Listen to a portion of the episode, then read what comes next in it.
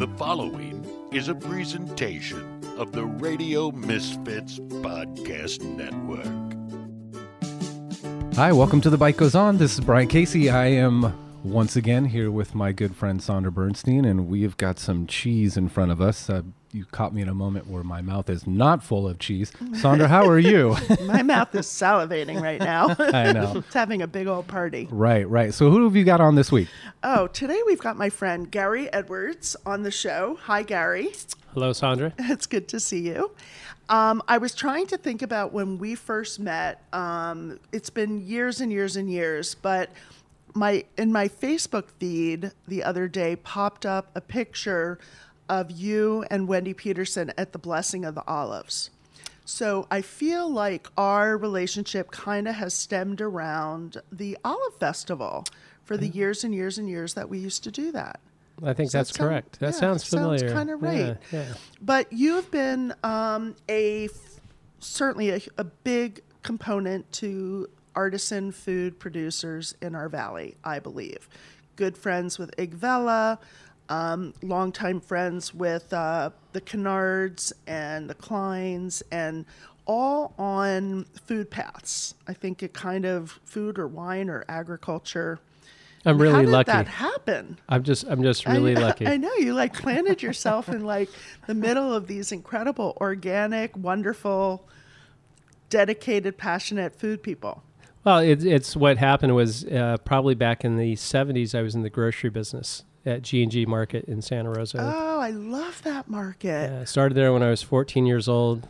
Really wasn't allowed to drive, didn't have a driver's license, so I just drove from Sebastopol anyway.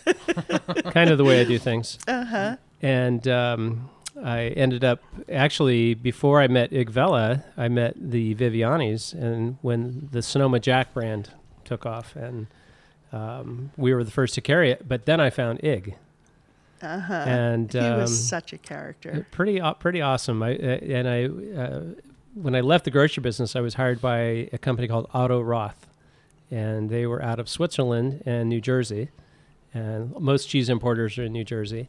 And I was buying from their company called Monterey Cheese, which I own now, the Monterey Cheese Company. But they recruited me basically to go to work for them. And my first order of business was to go see Ig Vella and pick up labels, because we had a program called Thomas Garraway, and that was the Cheese of the Month Club. Uh-huh. So do you remember the coffee where you could get the coffee of the month and all that?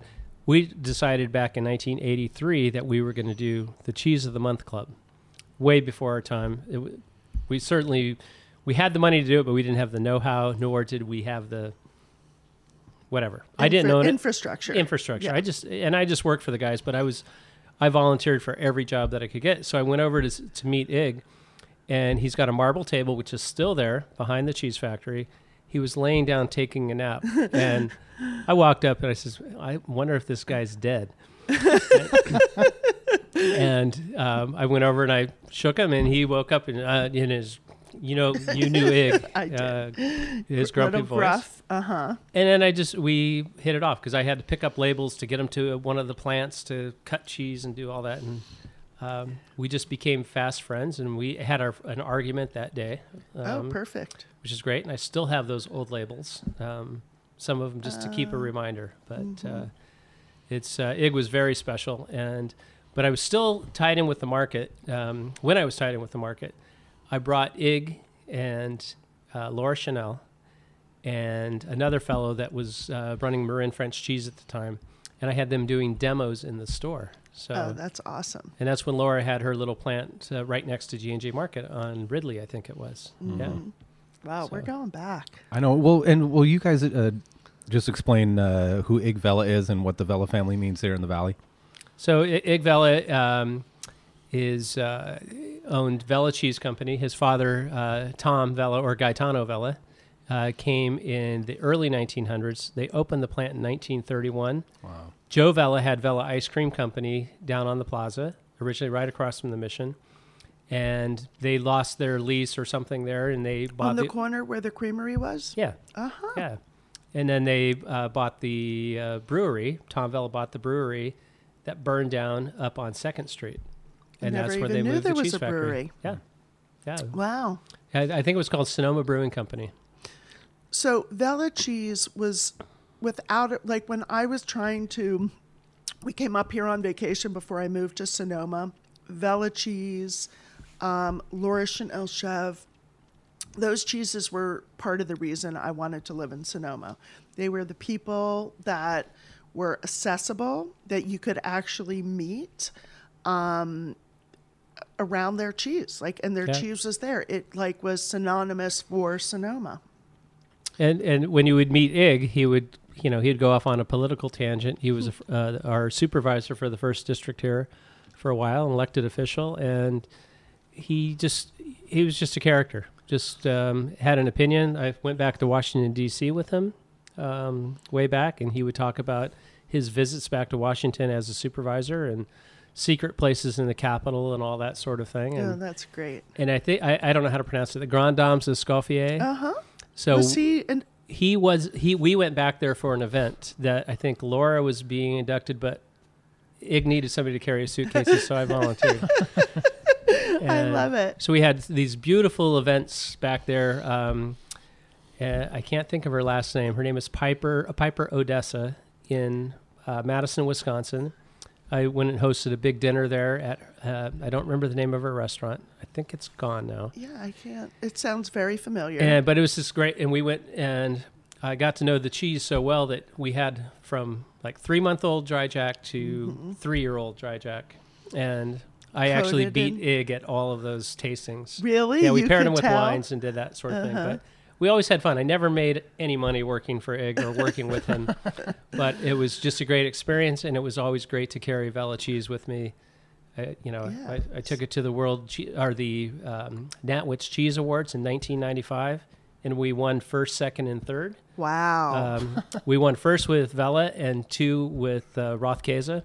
So the company that I was a minority shareholder in way back when, and it was pretty nice to be in the top, in the top and being in Nantwich, and that's incredible. Fun. And the Vella coated with cocoa, cocoa and vegetable oil and pepper and black pepper. Yeah. Yep, I think it's still in our mise en place. In the restaurant. I mean, we carried it from day one. I don't know what we have. Sometimes it's often on our cheese plate now. Sure. But you know why they have the cocoa and the oil? No. To keep the moisture from... Oh, right. But the pepper is to keep the flies off of cheese. Oh. That's back in the old days. There used to be like 100 dry jack factories in California. Now there's only 2, Rumiano Cheese and Vella. Interesting. That make the real thing. Right. And it was something that was invented in Monterey and by David Jackson. They stuffed some fresh wheels away and it dried out and they ended up with dry jack. But the pepper is to keep... That's great. Keep the flies off. Huh. How did they figure that out? Flies just don't like pepper. And so you just incorporate a little bit so it doesn't make a huge impact on the flavor, but the flies, it's enough that they just sort of want to stay away from it. Yeah. Because you don't eat that rind. You can. I've never eaten that rind. I don't... We went to a couple of events where we did like these great Caesar salads where we would wash it off. You just put it underwater with a scrub brush, let it air dry, and then you put it on a slicer, and you get these long, beautiful tongues that are... amazing, and you just lay them right out over a Caesar. Oh, that's nice. Stock. I know a lot of chefs like to use all the leftover pieces and the rinds. They'll make stock out of it. Yeah. The thinking about history, the day that George Bush passed away, David Viviani sent out an email. Get it? I did get it. And there were pictures in the email of him giving George Bush when he was president. Boxes of cheese from the Sonoma Cheese Factory. Wow. Yeah. Said Sonoma Jack, I think. They were on a dairy, California like dairyman's ag tour or something. Yeah. It was just fabulous. It was a really nice tribute, I thought. And it was beautiful that Barbara Bush actually wrote a little note saying that we're going to take it up to Maine this weekend. With them. Cool. It was very sweet. It was sweet. Yeah, it's amazing that, cheese is one of these ingredients that I think we know for so long in our history. Well, it's one of the oldest foods in the world. Yeah, it just people figured out how to preserve milk, and it's so similar to me, like wine, that people's recipes and, you know, being really creative. And as we've seen over the last 30 years, the different cheese associations and the competitions and more cheesemakers, magazines dedicated completely to cheese.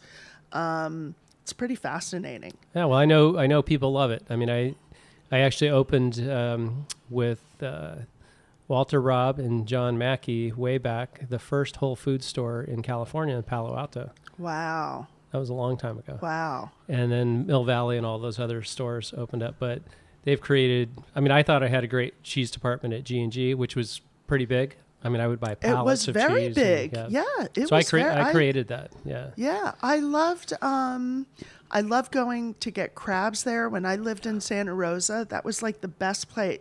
It was quality food at quality prices. Yeah. It was not expensive. I mean, there were a few years that I would actually drive from Sonoma to G&G just to get certain things. You bet. Yeah. I mean, it used to be one of the last big supermarkets that would break down the beef. Independent. And, yeah, they would break down whole sides of beef, and it was pretty amazing. Is it still there? No, Safeway bought the company. Oh, okay. But, yeah, that's a couple of years ago, I think. I've driven down that road. Yeah, I think there's a G&G in Petaluma. Yeah, they bought that one too, Safeway. Oh, wow. Yeah. Okay. It's hard to keep a small business like Jay, who you had on earlier. Was, yeah. You know, business isn't easy, especially when you go multiple generations. And so. It's fascinating. Yeah. But now so you've been all over the world with cheese and bringing it in, and I don't really know anything about the import-export business. I believe importing is where it comes to you, and then export is... That part I know. Okay. But how do you even get started? Well, so I'm I don't know what I'm going to do when I grow up. Oh, good. For a living. And when I went to work in the cheese business, I actually didn't really eat cheese. Oh, my goodness. So I didn't... Wait, because... I just didn't grow up eating cheese. What did you eat? Everything. But cheese. I mean, we lived on an apple farm in Sebastopol. Okay. So you ate a lot of everything, apples. But we didn't eat cheese for... Wow, that's wild. Because my parents or my parents didn't eat cheese, so well, we had macaroni and cheese, but it came in a box and that sort of thing.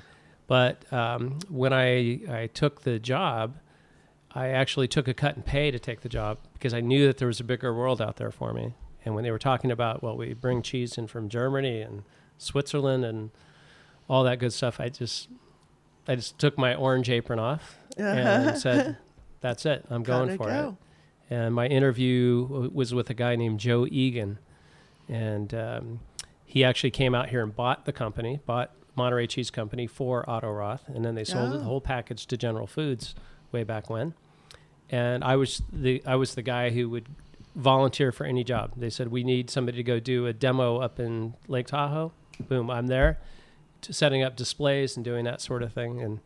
And so that job lasted about a year. And they said, well, now we're going to close Monterey Cheese. And we're going to let everybody go except for you. Me.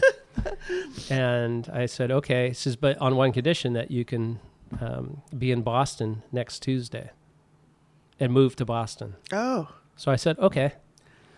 Pre-wedding, pre-marriage. Oh, this is a long time ago. Okay. This is I moved to Boston in 84 or 85. So you were a single guy, doing your thing. Doing whatever. And what was in Boston that they wanted you there for? For a job, but they had a center there that was a cheese warehouse and distribution company, handled all of New England. So it was really great because I got to know all of New England. Yeah, and, that's awesome. Upstate New York, and got to know Wegmans stores and Price Choppers and all these really cool stores up there. But I got to see the fall colors, which is I'd always read about, stunning, but I'd never seen. And it was just a great opportunity. So this was on a Thursday. The following Tuesday, I was in Boston at the Kennedy Library, doing a display of like 500 cheeses for all the buyers from New England. And I just set up this cool display. They loved it. And then I went to work selling cheese. That's incredible. When you say display, though, are you just talking about signage, or you're actually talking about cheese? Cheese wheels. Like this. Like like you, everybody can't see this, but like. So it was cheese. Everyone could come and not just see what type of cheese, but they could actually eat it. Oh, they taste and eat it, and they look at it, and then that's actually become my kind of my signature is cheese displays. So whenever then they always used me for the food shows, like the fancy food show coming up next weekend. I would be the guy setting up the case. Okay, but you don't do that anymore. No, you only, just if, say only, hi. If, I only if it looks to, really yeah. bad. If it looks bad, I'll say, yeah, fix that, a little. Yeah, yeah. But that's kind of my thing, and I do that for, you know, locally, because I always have a little cheese in my warehouse. I'll do that for different wineries, and DeRosa Preserve, I did this beautiful display for them that my wife does some work with them in the banking world. So I donated it because I got my arm twisted. Always donated cheese, always. But people came in, and it was just a really big display, and they said, "Well, is this an art installation, or is it, can we eat can this?" We touch it? So that was a very great thing. And the DeRosa, they, you know, it was great because there was awesome. A lot of fun people out there. So when Renee was still around, yeah, he was a hoot. Yep. But you're talking about importing and exporting. You're talking about. Hundreds, massive. Thousands. How many pounds of cheese are we talking? What did you say when you came in today that you had just sold a certain amount of cheese? 80,000. Yeah, just 80,000 pounds, and that was local cheese. That was like the last couple hours. Yeah, and that goes to some good friends of mine that have a couple hundred stores or a few hundred stores now, actually, and we sell them a lot of cheese. They export. No, this is just domestic local. Cheese. Okay. So I sell California cheese, Wisconsin cheese. A lot of European cheeses. I have clients that I work for in Germany, Switzerland, Italy, but a lot of them are just our guys that are here. I stopped traveling a few years ago because I have two little kids. They're not so little anymore. No. but they're 7 and 9, Madeline and Sullivan, and they both love cheese. Thank goodness. When they're on our show in 30 years from now, they'll be like, I grew up eating cheese, not like my daddy. Yeah, exactly. So the imports and exports. So to give you an example, I work with a company that's the largest importer of Parmigiano Reggiano in the U.S. So you go to all the major retailers and so on. That's the one. Yeah, and they bring in awesome cheese. They are... true to their word. And actually, you did that cheese for our 20-year anniversary party. Yes, I did. Yes, you did. Yeah, from Attilio Zanetti. Yes. Yeah. Yeah. Yeah. So Attilio Zanetti he's like one of the largest cheese producers in Italy, and the banker, so to speak, because you go to the bank and you have all this vault full of Parmigiano Reggiano, which is just amazing. But Attilio, he'll be at the show.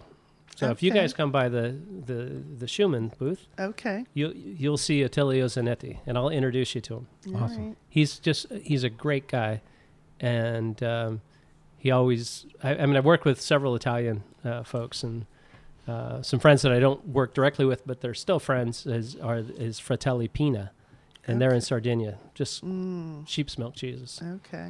And. But, you know, you learn. I've gotten to know all my clients are back, like with Laura and Ig. I always work with the CEO or the owner of the companies. So, and they're just people that I've developed relationships. The Schumann Company, I think they're 4th generation, and you know the Vellas even are 4th generation now or 5th now maybe. Yeah. But they're just people that I have that personal relationship. I only work with people that I would have in my house for dinner. Right. That's it. That's awesome. And that's unlike a restaurant where you kind of have to let everybody come in. Yeah. Unless they don't have shoes on, then you don't, or a shirt. Right. But you seem like a connector. I mean, you're basically connecting people. He is a total connector. Yeah. Yeah. I mean, Gary has connected us with so many things, and actually, I think our biggest connection was certainly through the fires, our wine country fires. And, you know, Gary, I don't want to say roped us in. It wasn't difficult to rope us in. It was just kind of like, hey, can you help? And we ended up really involved with you during that first week, which was insane. And Gary would just go and keep bringing us provisions and taking provisions, and you know, once or twice a day we would see you, and you would be passing through. How many miles did you put on your car that week? The first week I put, It's like 868 miles or something, and I never left Sonoma. Oh. Yeah, it was incredible. Now, Brian was with us. Brian helped, was in Sweet D. It was... That's probably where I remember your face. Probably. Yeah, or the restaurant for 10 years. Yeah. But incredible that, you know, you made things happen that week. You knew who to call.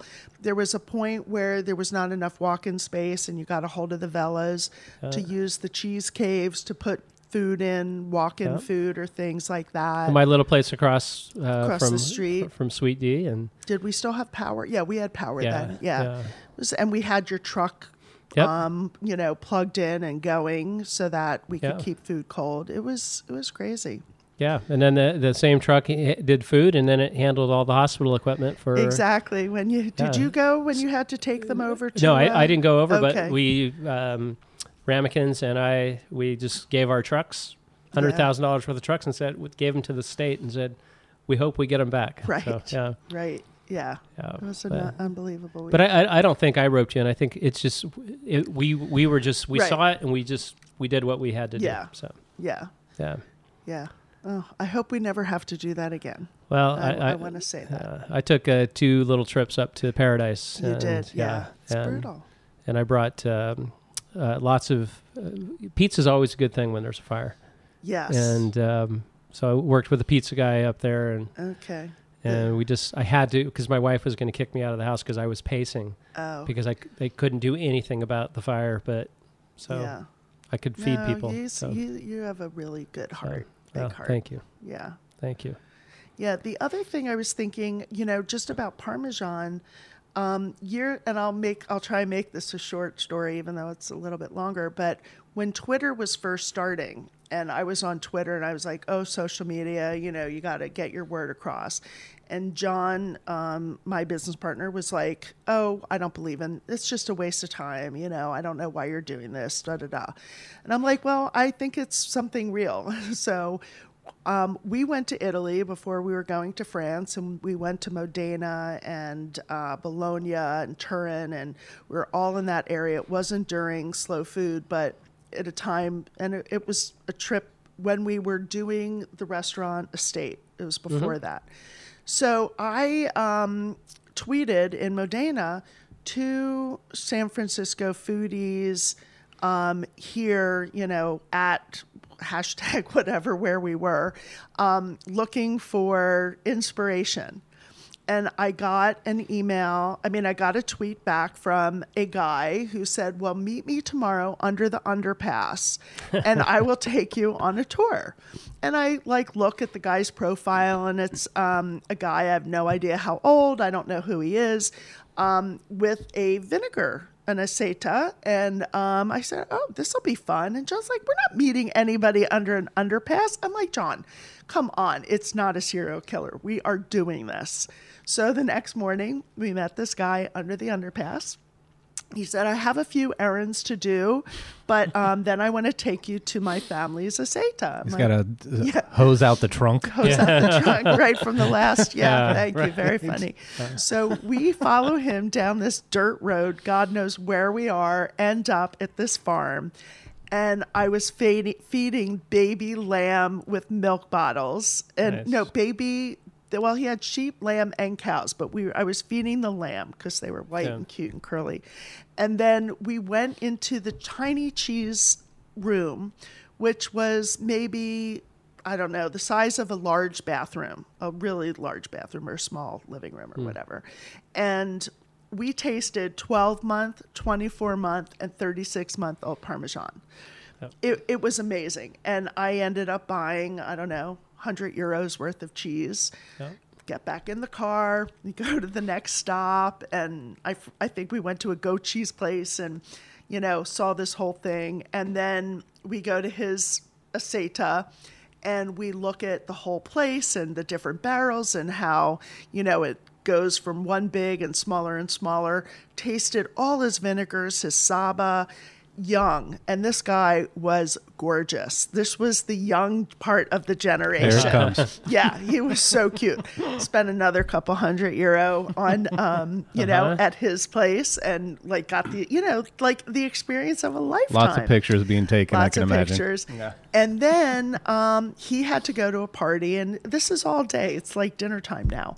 And so he goes, you have to go to this restaurant. They don't speak any English. There's no menu. Mm-hmm. But when you go there, make sure you order frito. Oh, my goodness. Now I'm not going to remember what it is. But order this and, they're going to take really good care of you. Well, we got lost within like 3 minutes of leaving him, and we call him back, and he stays on the phone with us the whole way to get us there, 15 minutes. Thank you so much. Da-da. So we go to this restaurant, Frito, it's not Frito Misti, it was something else. But anyway, we would like this, we would like prosciutto, we would like some pasta, like all the Italian culinary words I could say. They put a bottle of Lambrusco on the table. I think our bill was like $60 some, one of the best meals I've had in my life. Yeah. And we get back home, long story short, we're in the kitchen, and we are trying to recreate this Fritti thing and taking pictures, and I tweet it. And I'm like remembering our trip fondly, trying to recreate, da-da-da. Get a tweet from a culinary magazine. Oh, my God, we're writing an article, and that would be great to have this recipe. And I look at John, and I'm like, so you don't like social media, huh? Like, was that like one of the best experiences we've ever had? It was, and it brings people together, and especially food people. Food people are so passionate. They so want to show you what they have. Absolutely. And we were talking earlier about Europe and friends and experiences like that. I took Mary Keene from Cypress Grove. I did some work with her after I worked with Laura, and we went to Slow Food in Turin. Yeah, and that was, I can't remember what year that was. It was a long time ago. Probably when it was really fun and not quite so crowded. Yeah, it was pretty awesome. But we drove from Paris, because we went to the Cial Food Show. Then we drove from Paris. We got down to Albertville, France. And we were talking earlier about politics, so in the nightmare. But we met this. We went to this hotel. It's called Hotel Million. Oh, my God. I just got it. Nightmare. Just got it. So we went to this hotel called Hotel Million, and it's run by a Portuguese guy who grew up in the hotel, and his wife, who's Chinese, who grew up in Atlanta. Okay? Oh, my goodness. And but this guy inherited the hotel or bought the hotel. I don't know the exact details. But we were staying there. It was a great place.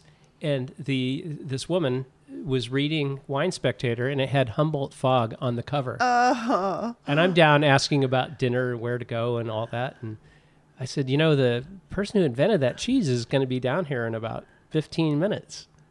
Oh, unbelievable. So circumstances, right? They started inviting everybody in the food world, because this is a very, very beautiful place, nice hotel, and it was the end of the season, so there weren't a lot of people there. But then all the locals came, so they were bringing. I think it was Sister Noella, who does the cheese, was there or something, and up in the mountains we had Genepi, with that little liqueur that's made at from a certain flower at 8,000 feet. Somebody brought that. There were pheasants hanging in the kitchen, so I got a tour of the kitchen and did all that stuff.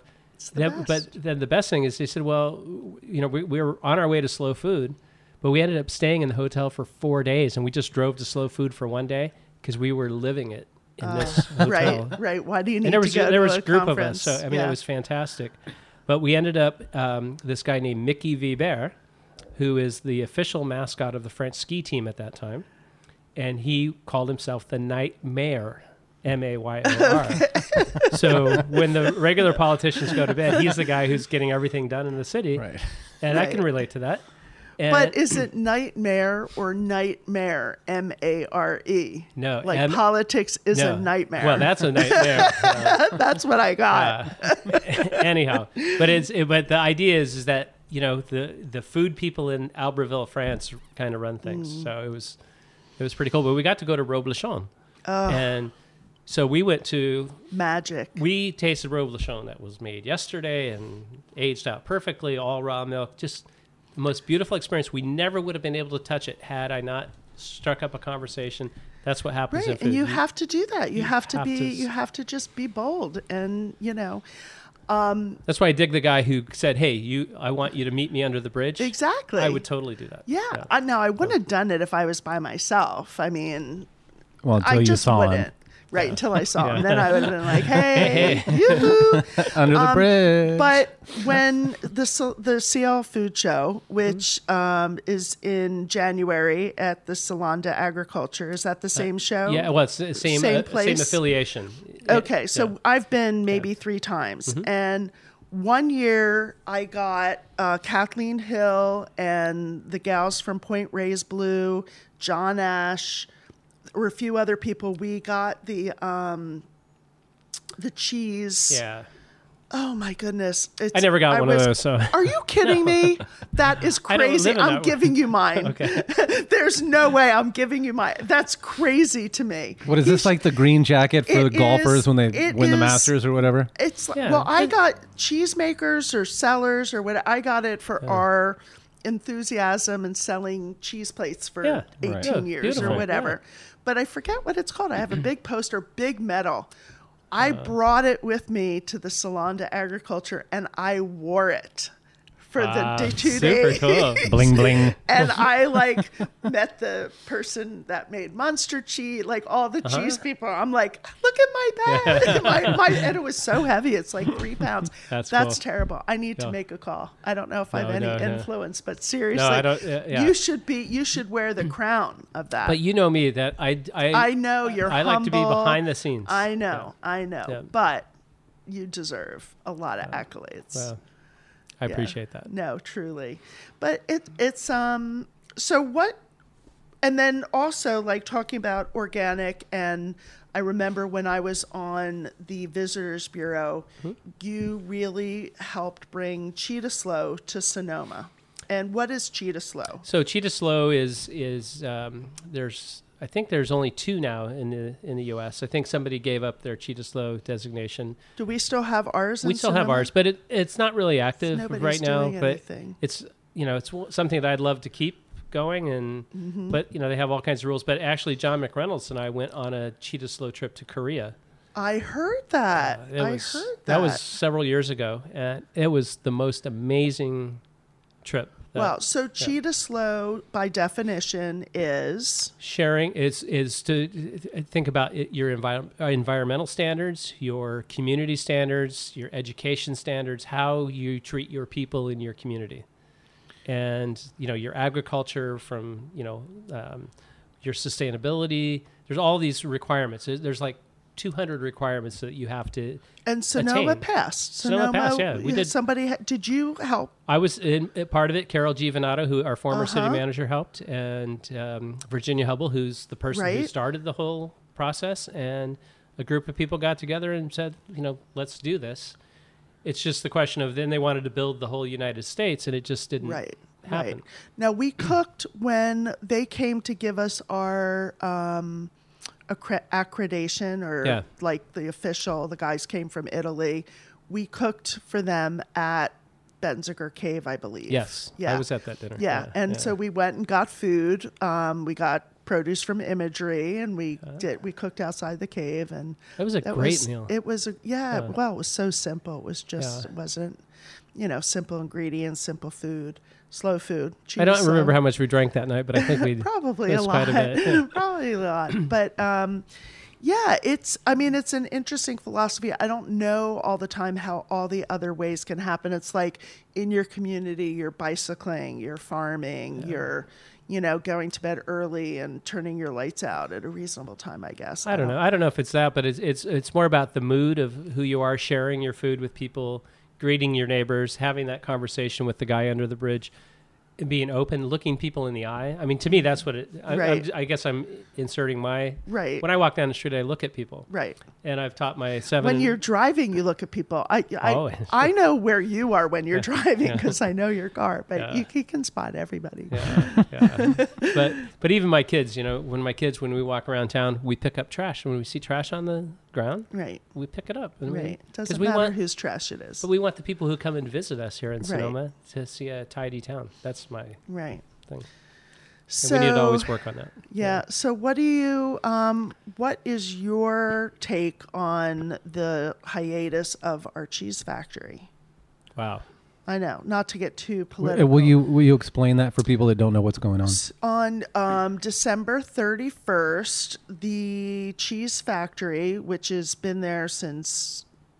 So Tom Vella built that building with Chelsea Viviani. So that would be David's grandfather. Right, so David 1870s, 1880s? No, that building was built in 1940...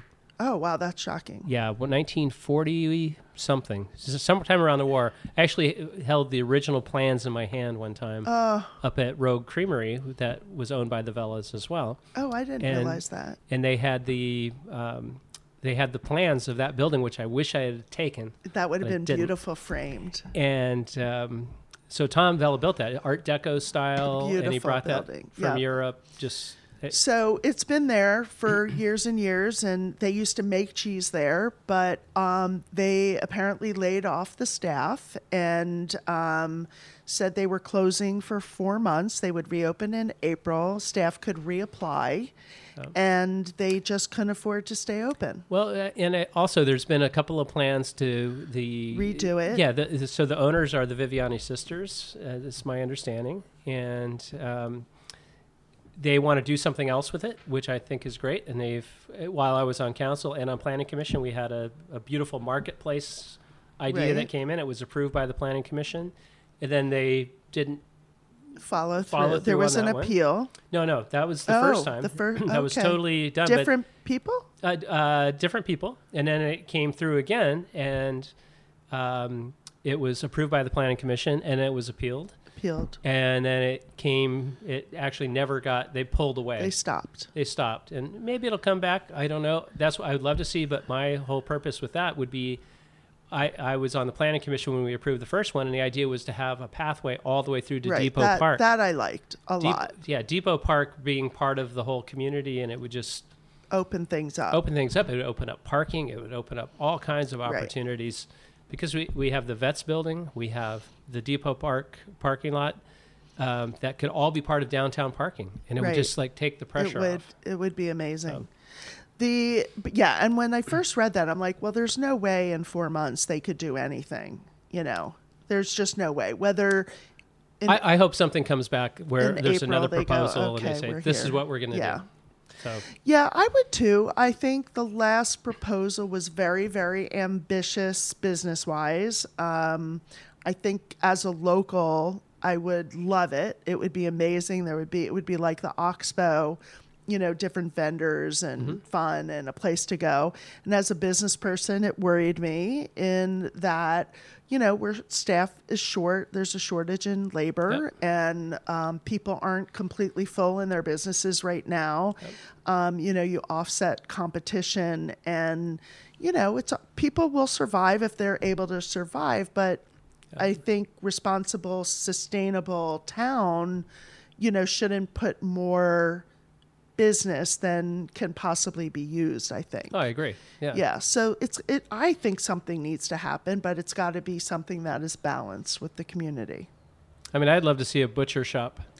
It would be fabulous. I mean, like we're talking about Europe, where you go to the butcher and then you go to the baker and then you go to... Right. That's how I like to shop. Right. And even a little fish and chip shop would be awesome. Right, would be great. Now, the thing with that is that it is the issues of our parking and how do you get in and out and how do you get around this, you know, the Sonoma Square. And I think there's cities all over the world that are like that. And I believe that's why the markets have gotten bigger with food to go and bigger butcher areas. And, you know, because people have a big parking lot and there's a centralized location that they can get everything done in a day. Yeah.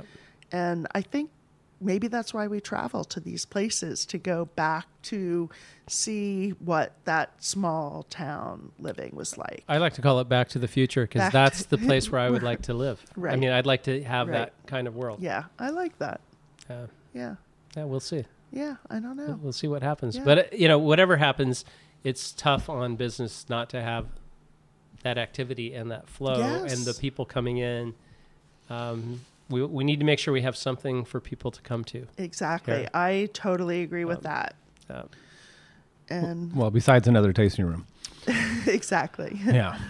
Yeah, I mean, but the free market is pretty darn good. And it's been taking care of itself pretty well. It does. And you know, the thing with most of the tasting rooms in this particular town, and I would say probably up in northern areas as well, is there are a lot of family-owned businesses that aren't owned by corporations, that they are, you know, instead of having an art gallery, their chosen business was in wine. Sure. And so, you know, when you look at that, those people certainly deserve a place to do business. And it's just hard when the big conglomerates come in and take up space. And well, and keeping a balance too. I think what the thing with the plaza is that, you know, you want to have locals, people that live here, shop at your business, but unfortunately or fortunately, I think a large percentage of your business is going to come from tourists if you are something like a tasting room or something like a restaurant or, that's, you know, there's appealing. These little or places where people are buying, you know, souvenir type stuff. Whereas, you know, it used to be the feed store downtown. So it's, you know, it's keeping that balance. And then especially when it, you know, when it's a little bit slower for the tourist season, then, you know, how do we get those locals back down here and communicate that this is a viable time. Right. Well, unfortunately, sometimes there's 4 or 5 of those brand new Mercedes Amazon trucks running around town. Yes. And nothing, no offense against business models and so on, but definitely, you know, an Amazon user. Yeah. I mean, it's certainly made life easier. But you're right. I think it's time. It's because Sandra and I have talked about this growing up. I just remember it was a whole day experience when my mom would take my sister and I shopping. We knew that we were leaving early and we were going to be back in the afternoon because we had to go to Cater Farms. We had to go to Bateman's to get the meat. We had to go to the bakery to get the bread. And then you had to stop at another store to get all the other little things that you couldn't get.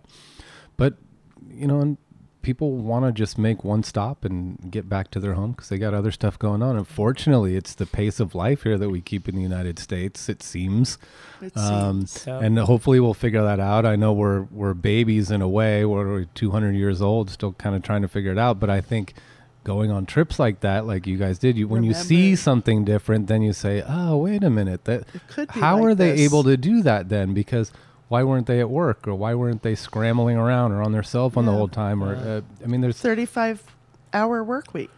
Well, I mean, the store I want to go to is when you start drooling when you walk in, and you know the smells. And you're buying something no matter because it smells good and it looks good, and I mean, I would rather do that. And you don't need as much of that either. Right, you just need the bite of it. The bite. I mean, the German bakeries. My brother lives in Germany, so I go there often and.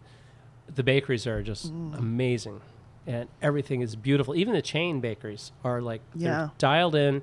There's the staff is always dressed very nicely and sharply, and it's just the feel is amazing. It's there.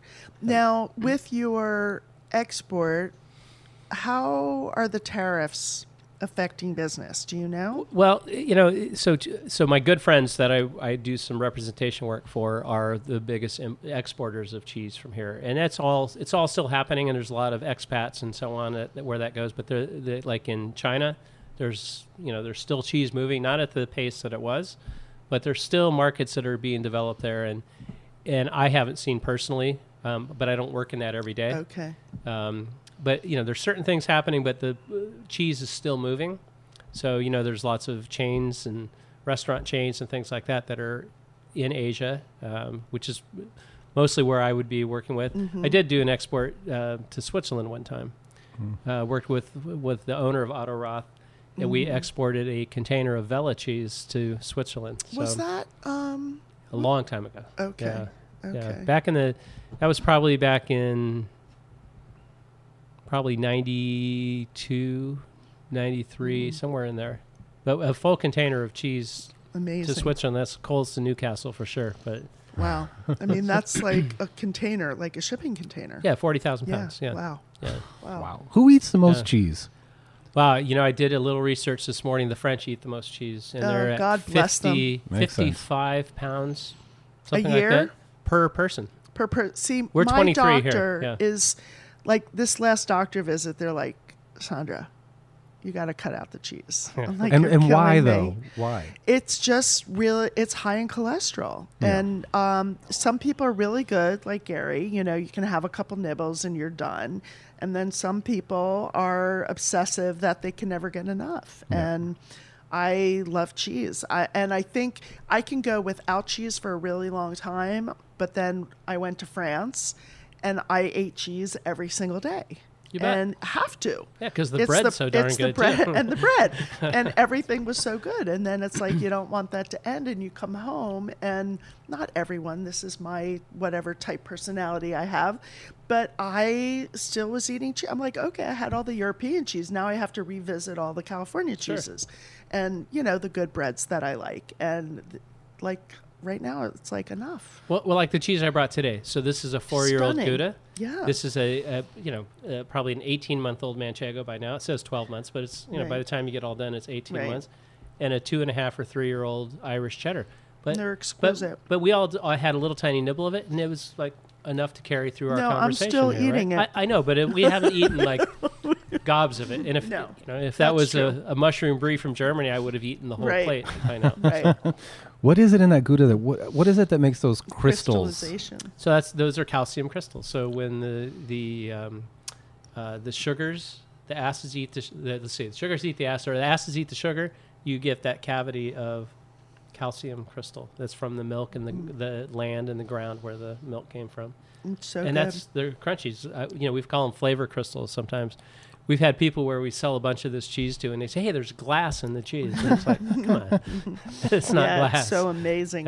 So those are just little bits of calcium that get crunchy. In the, Well, doesn't good Parmesan have that sometimes? Yeah. Yeah. Yeah, it should.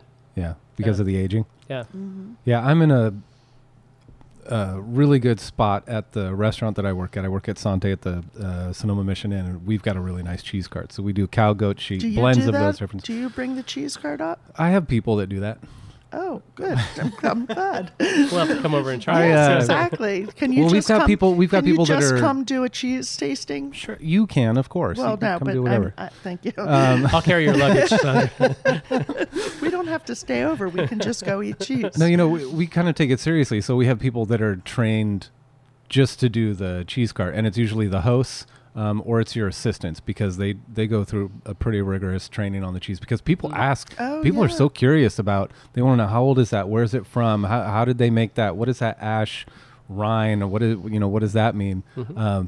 But at the end of the night, they wheel that cart into the kitchen, because someone has to put away all the cheese. And it's a feeding frenzy. I mean, that cart comes in.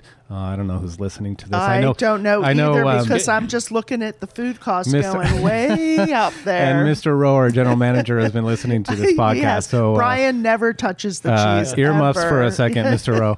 That quality taste. Just making sure it looks beautiful for the next day. That's what being able to discuss it. But for me, it's a good time to try the cheese, because you're around all these other people. You do just take like a little bite of each one, because you want to sample it. Whereas if I was at home, I would probably cut a hunk of that thing off and go sit in front of the TV. Right.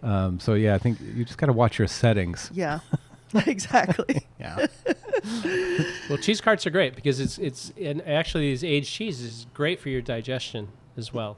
So that was another question I was going to ask, because some people, you know, like to do cheese at the beginning of the meal, and some people like to do it at the end, sometimes even as dessert or before dessert. But I remember hearing one time that someone told me that the cheese closes your stomach. Does that make any sense to you? Never heard that. Well, maybe closes your appetite. Something like that. So they thought it was odd that we would do cheese at the beginning of the meal, because then it's sort of shutting down your stomach when it's at the beginning. As an appetizer, maybe you wanted something that had some acidity or freshness to it that kind of, you know, made you want to eat more. But in Europe, all the time you have cheese after. It comes right before dessert. Right. And sometimes in place of dessert. Yeah. Now, when we started doing cheese, the first year, 97, we tried to do cheese after with no success. So what do you mean? So you only had it on the dessert menu? Right. It wasn't on an appetizer menu. It wasn't really available. It was something that try and encourage people to have after their entrees. And even the salad, a green salad would be the same way in Europe. Mm-hmm. You know, you have an interesting starter and then you have a main course and then you would have a green salad and then you would have cheese. Anyway, I wish I could eat like this every day. And then sometimes dessert. But Americans look at cheese as an appetizer. Yeah. And when we switched it, we started selling a lot of cheese. And in all honesty, I wanted people to taste the California cheese. So I didn't really care when they ate it. I wasn't going to try and re-describe how the coursing of your meal should go. I really wanted to brag about, you know, Joe Mattis or, mm-hmm. you know, the Laura Chenel chef, or wanted them to eat cheese. So it didn't matter. But I think maybe not so much it closes your stomach down, but I think it is a heavy product. Right. It might change the attitude of your stomach. It does. I think you get full. Yeah. And I think sometimes people eat cheese first. They don't have room for dessert. Yeah. Right. Yeah, we did recently a appetizer at the Red Grape of cheese curds. Oh, lovely. Did it sell? It sold to people who know what cheese curds are. And I actually brought a bag home, a 5-pound bag. Uh-huh. Hate to admit it, but my kids. And it's just beautiful, fresh curds from a friend of mine out in Wisconsin, white cheddar. And we fry it in olive oil with a little panko. Oh, my God, is it good. Yeah. John loves to do his cheese curds and his poutines, like dirty fries. My daughter calls it squeaky cheese. Yep. Oh. My mom will bring it once a week. She stops at the farmer's market, and then Abby says, oh, did you bring this squeaky cheese? Because it kind of squeaks on your teeth. It does, yeah. But I've never tried frying it. It's deep fried. It's absolutely amazing. Sounds incredible. See, that's like like a sweet and sour sauce. Yeah. Well, that's just, like TGI Fridays fried mozzarella sticks. Curds are better. No, not exactly. I'm just kidding. Curds are better. Oh, boy. Cheesy conversation. Yeah. Mm-hmm. But you know, and then I brought you the Irish cheese. So if you go across New England, New York, and that something I learned out there is that everybody eats white cheddar up there. Right. And because that's what New Yorkers and New Englanders eat white cheddar. Right. You get to Wisconsin. Except if you're in Philly. Minnesota. Yeah, in Philly it's Velveeta. It's processed American, yeah, for Philly cheesesteak, yeah. But it's and then as you get to California, it goes both ways in California. Right. And then Parmigiano Reggiano sells better in San Francisco than it does in San Diego. And if you think of the geography of Italy, so the northern Italians is a little cooler and moderate temperatures. Southern would be Sicily, right? Right. So Romano, Pecorino Romano sells way outsells in Southern California as it does in Northern California. Interesting. Just one of those little tidbits. Fabulous. Well, how do you wake up in the morning? Do you flip on your computer and it says there's a message? A guy says I've got 500 pounds of Emmental or something, and then you go, oh, maybe these people will be interested, or like trading. Is it kind of like that for you? It's kind of like that. I mean, on my phone right now, I mean, I had sold a couple loads to one of my favorite customers this morning, 40,000-pound loads, and then I bought some Emmentaler from one of my customers. Mm-hmm. I sell for a company in Europe called Mifroma, and beautiful cave age. I have a 200-pound Emmentaler in my warehouse on 8th Street. Wow. That I'm taking to my son's second grade class, and we're going to teach the kids about milk and about cheese. But it's it's as big as this table. But what I do, are you going to cut into it? We're going to cut it right in front of the kids, and I'm going to send everybody home with a chunk of cheese for their family. But the what I do is I teach. We used to do guess the weight contests on cheeses from Switzerland because our company. Otto Roth was a Swiss company, so the original Roth Otto came over in the 1800s, 1873, into New York, and he got kicked out of the family business. Not kicked out, but he, you know, he had a indiscretion, so they sent him to New York. Okay. And started the company. Where indiscretions are allowed. Yeah.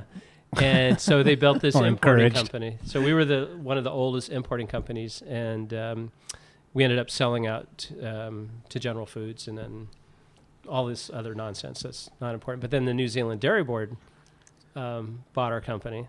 Wow. And I've been to New Zealand twice around cheese. Absolutely amazing. See, I would never even think of New Zealand and cheese together for whatever reason. Yeah, there's a little town called Paraumu, a company called Kapiti. And there's Kapiti Island off of New Zealand. They made all these beautiful French-style cheeses and blue cheeses, and they made ice cream.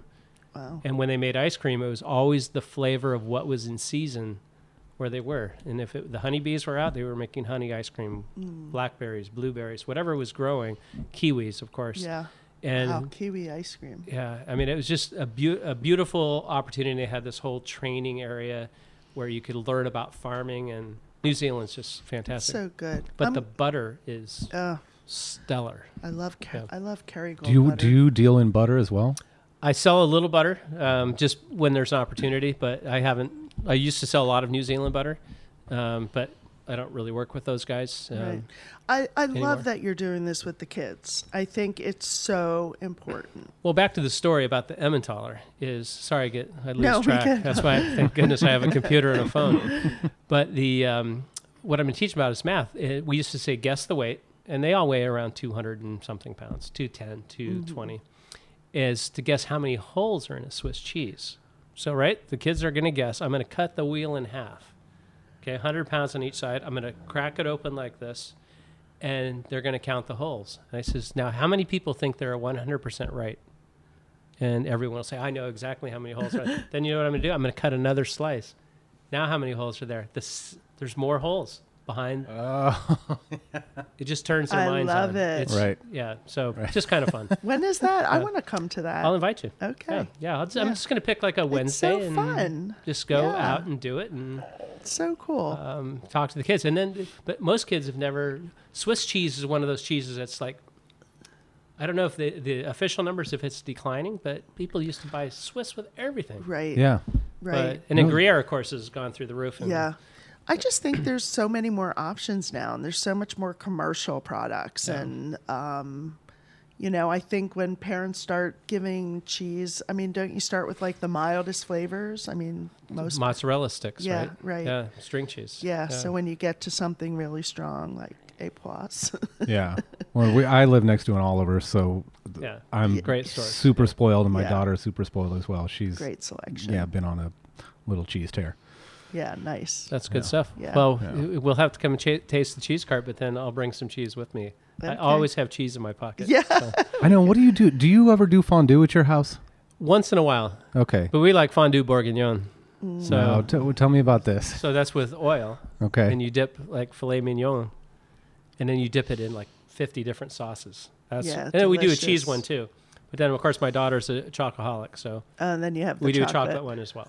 We just did that yesterday at my house. We did the chocolate fondue. Well, I had left for work at that time, but I remember they had like Madeleines and Rice Krispie treats and other stuff that, they do that when the kids come over. But I remember you used to do, wasn't that one of your, for years. And that was sort of one of your ways to get rid of those corner pieces or those extra, the little odd shaped. Yeah, it helped. Yeah, it helped, but it was also my anti-Monday Night Football marketing ploy at the Glen Ellen location for a few years.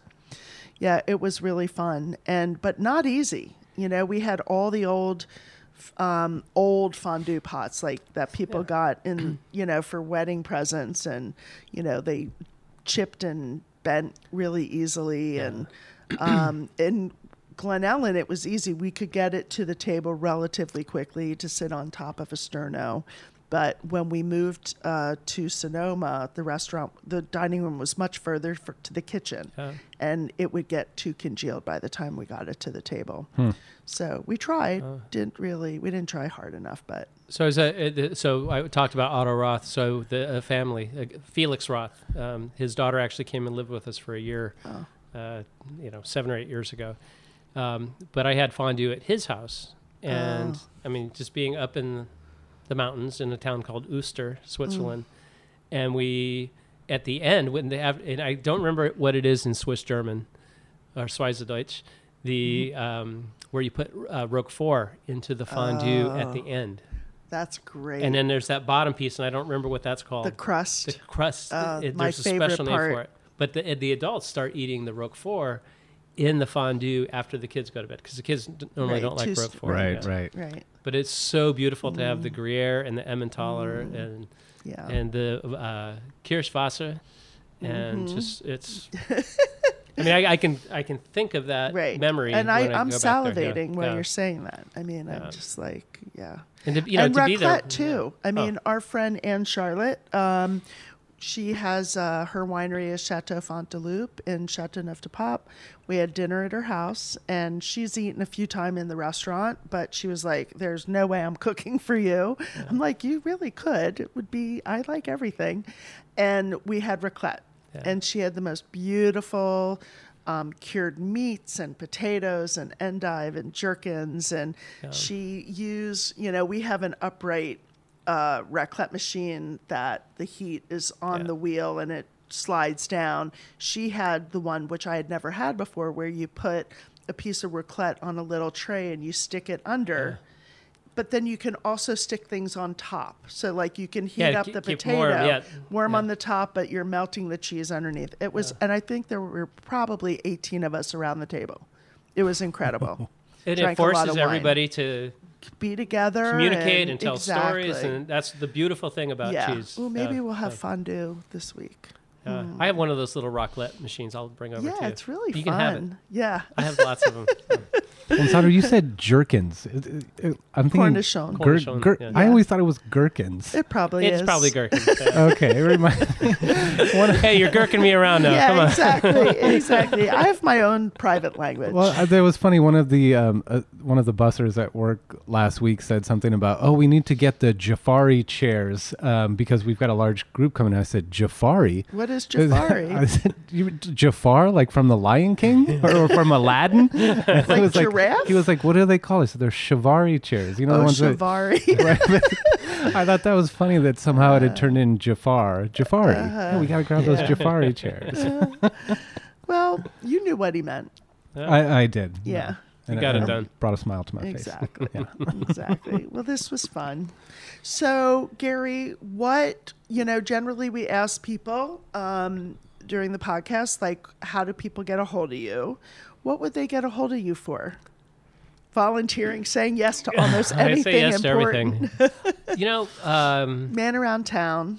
No, I just, if you come to Sonoma sometime and you want to, I don't know, have a conversation, a cup of coffee, be happy to. Just, for somebody who's really like. Yeah. Okay. Email me through The Bite Goes On, and I will connect you with Mr. Gary Edwards. Yeah. Perfect. And I'd love to tell, we were talking about the cheese cart at your restaurant. I like being able to talk when I sell cheese, or I do like a cheese stand at a winery or something, which is a lot of fun because it keeps me right with what people are looking for, what they want. And I always give them way too much cheese for too little money. But I'd like to be able to talk about the person that made the cheese. And because there's not a cheese that I sell that I don't know right down to the detail. Yeah, that's and the guys that actually work in the plant as well. I mean, I sell feta from Wisconsin. The nicest guy in the Bullhoser brothers. Right. And they're Swiss family. They're third, fourth generation now. And they make beautiful feta and Greek yogurt. And they're just wonderful people. And I sell. It's sharing. It's like what you love, and it's so awesome to be able to share that with people. Yeah, and then and I also sell Greek feta from a company called Dodoni, and somebody that I think was in your world at one time. I met him and I saw him at a catering, and he's Greek and he has a little daughter who's never, or maybe has had it, but I brought him a 2 kilo bucket of Greek feta, and over the holidays, and I just said, "Here you go. No, I don't want nothing for it." But he talked about it. He sent me a nice note saying, "I shared this with my daughter and my family," and it's like that's what I love to do. And the Greek guys who have the deli down the street on 8th Street, They're Greek as well. Are and they Greek? Like, yeah. Oh, they're doing a great job. Yeah, awesome. And I, you know, it's like when I can share something that I have, you know, sure, it costs a little money, but it's just that connection. Yeah. And then when I want to put a campaign sign for somebody, I own that corner. So. Yeah, I guess that may be true. That's awesome. Voting for you for mayor. No. Nightmare.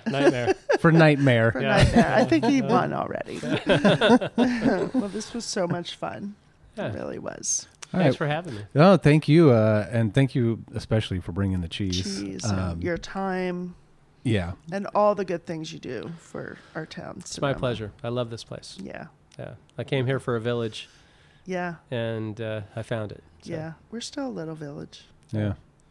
But we're talking to the whole world right now. Well, come visit Sonoma. Come experience what exactly we're talking about. Exactly. Yeah. Yeah. Exactly. And hopefully Sonoma Cheese Factory will be, we'll have something going on by then. Yeah. Yeah. If not, you can go to Vella. Oh, there's lots of other things to do. Right, exactly. For sure. Exactly. Yeah. That just reminded me of a kid going out to, so I grew up in Petaluma. Oh, yeah. So Marin we used to French. Go out to the, well, at the time it was called Petaluma Cheese Factory, right. I think it's what it, and we'd go out there and there was the little pond. Yep. And so you'd get your cheese. Yeah. That was one of the stops. That's right. Yeah. And feed the ducks and the geese. And that's right. Yeah. That's right. Speaking of that little place, just if I could digress for 1 second, is the last time I ever saw Jerry Garcia was at that out there. No way. He pulled up in concert to get cheese. It was like 5 or 6 o'clock. I've always done a little business with those guys out there, and I'm just on my phone in the parking lot because it's hard to get cell reception out there. And I look across, and there's nobody else there. I mean, they're actually closed already. He pulls in a silver Ferrari. Gets out and he's arguing with somebody. And it's like... He wants cheese. No, he didn't. No, he was out. He was out arguing with somebody about something else. But it was interesting. But you never know what you're going to see at a Sonoma County. Exactly. Well, you know, Bart and I were meeting... Maybe Bart and John and I from the Winemakers podcast were meeting one morning because we were going to drive all together, and we met at next to the Wolf. What is it? The Wolf House? You know, the bar in Glen Ellen. So there's a little hotel next to it, and so we parked in that parking lot. And there's a broken down bus, and all these guys with dreadlocks walking around. I said, "What the hell is going on?" And Bart said, "That's the Whalers. Their bus broke down, so they're all kind of just hanging out in the parking lot on their cell phones." But that, you mean like the Whalers? He's like, yeah, that's the Whalers. I think they have a show tomorrow night. No way. Yeah, you never know who you're going to run into. Know. That's right. You never know. All right. Well, good show, Sandra. Thank you for bringing in. Thank you for bringing Gary in and having. Sometimes Gary I forget my name. And this has been the Bite Goes On podcast. If you'd like to learn a little bit more about our guests or Sandra and I, you can go to thebitegoeson.com. You can also find us on Instagram at Bite Talk. You can go to Facebook. You can go to our Radio Misfits Podcast Network. Ed, the Podfather, has graciously put our show on the network. The Bite Goes On. And we will look forward to talking more with you next week. Thank you very much. Thank you. Thank you.